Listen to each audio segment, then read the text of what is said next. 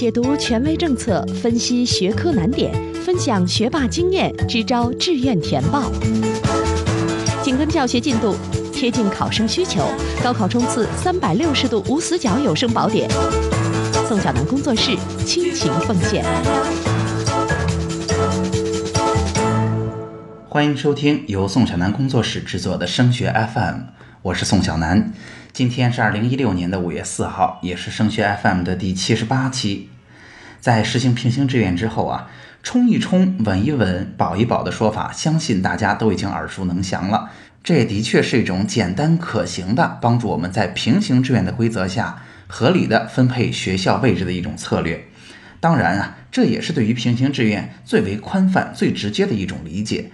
那么冲一冲，稳一稳，保一保。如果到了实际的填报当中，又会遇到哪些问题呢？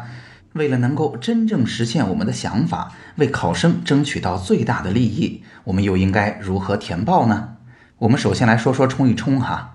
大家想想看，其实冲一冲仅仅针对的是学校优先的考生，也就是说，我们不管进入什么样的专业，优先考虑的是能够尽可能的充分利用分数进入到一所更好的学校。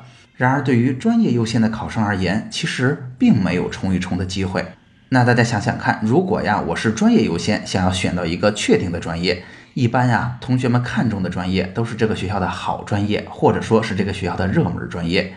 如果是热门专业，那么它专业的最低线一般会比学校的投档线，也就是学校的分数线高出去不少。那么我们为了进入到这个学校的好专业，也就是达到学校专业的最低分数线，那我们一定是比学校的分数线高出去一截的。那也因此，如果我是专业优先，或者说我一定要把专业选到手的考生而言，你就没有冲一冲、稳一稳、保一保的机会了。那你在填报当中的策略就不是冲稳保了，因为你没有机会冲了，你要把余出来的分数拿来选专业。那因此，专业优先的考生就是稳稳保的报法了。那么对于学校优先的同学来讲，冲一冲到底冲多高合适呢？策略上讲啊，我不建议大家冲太高，或者说太夸张。虽然呢，我想每个人都想试试自己心目中的学校，甚至试一试清华北大，但其实啊，并不那么容易做到。所以，如果我们把今年高考的成绩转换成去年高考的分数的话，我会建议大家冲一冲的学校应该限制在转换成去年高考成绩之后，再高出我们成绩十五分范围以内的学校。那为什么不再继续冲高了呢？我有没有机会捡漏啊？其实啊，在平行志愿之下已经很难了。因为每一分其实都有不止一个竞争者，大家可以看到，在人数比较密集的区域，每一分甚至能有一千多名考生，也因此不建议大家冲得过于激进。那冲一冲的学校最多有几所呢？假设您所在的省份是大平行，也就是六所学校供你选的话，冲一冲最多最多选两所，不能再多了。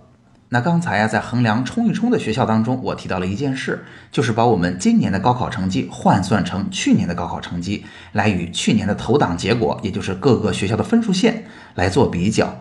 这是什么意思呢？这背后又是一个怎样的原理呢？我们都知道哈，报志愿的时候，我们要参考去年甚至更早年的数据信息。那究竟这个参考是指参考什么东西呢？我来为大家仔细的剖析一下。首先参考的是单纯的分数线吗？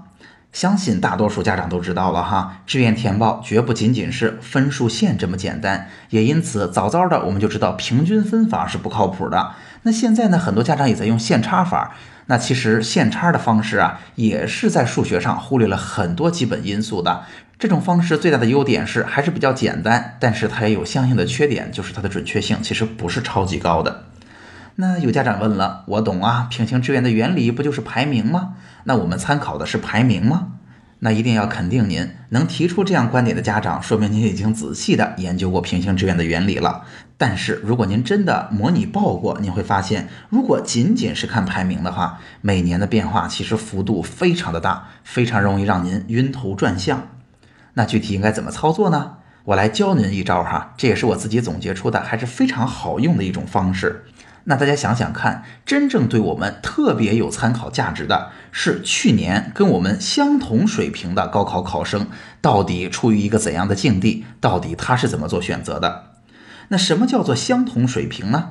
我们根据志愿填报的原理就知道，那就是跟我们处于相同的本省名次的同学。大家想想看，在原理上肯定不是成绩跟我们相同的同学，对吧？因为毕竟每年的试卷难易程度不同，所以分数的变化是非常大的。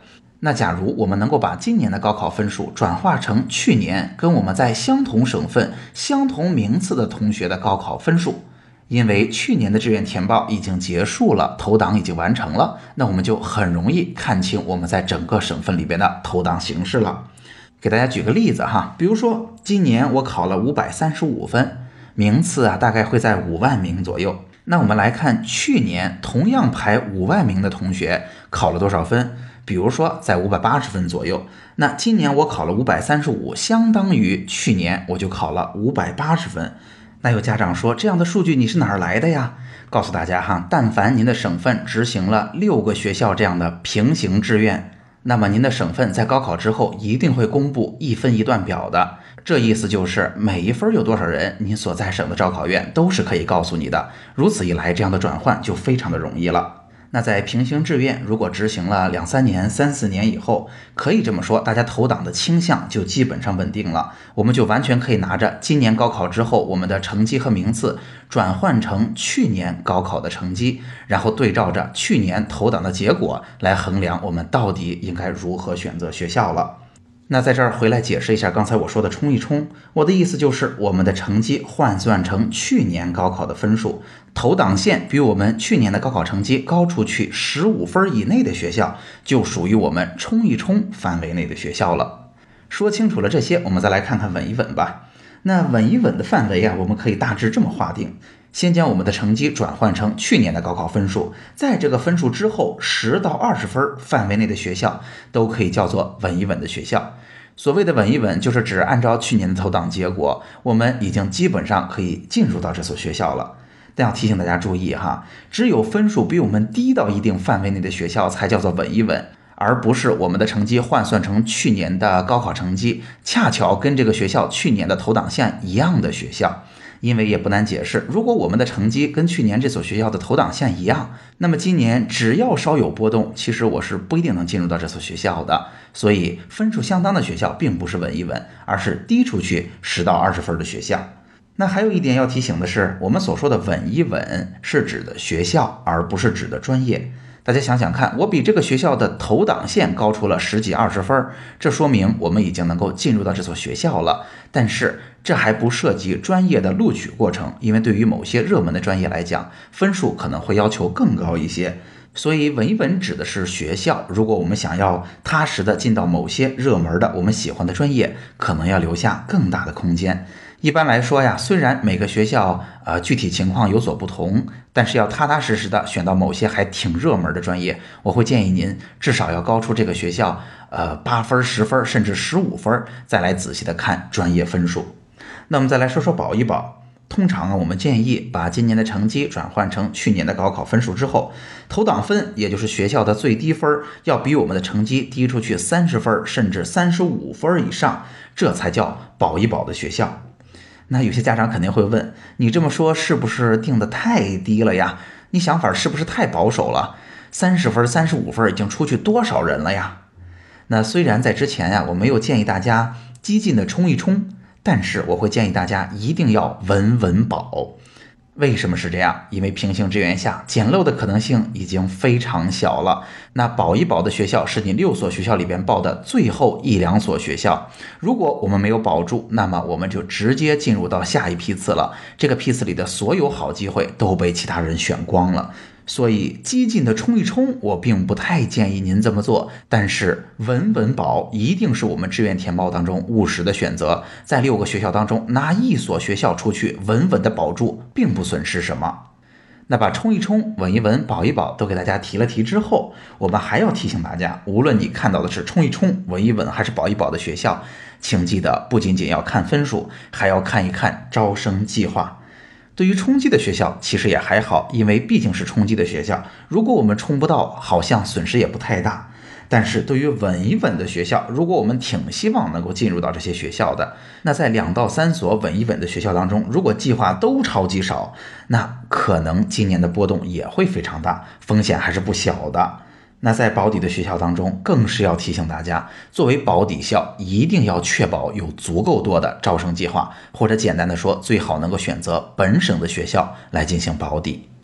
总结一下，在今天的节目当中啊，我们主要是为大家说了说，在志愿填报当中冲一冲、稳一稳、保一保，对应的都是哪些学校，以及在报考这些学校当中的注意事项。那同时呢，我还给大家分享了一个我的秘籍啊，那就是怎么把今年的高考成绩换算成去年的高考成绩，然后根据去年实际的投档结果，来帮助我们填出一个相对精准的今年的志愿。好，今天的节目就到这儿。除了收听播客，强烈建议您加入升学 FM 的听友群。在这里，您不但可以与近三千名高中家长和考生及时讨论自己关心的问题，还可以参加周三晚上我专门为听友准备的直播答疑。听友群的加入方式，请查看我们的微信公共号。添加微信公共号，请您搜索汉字或者全拼，都是升学 FM。升学 FM，让我们在孩子升学的日子里相互陪伴。我们下期见。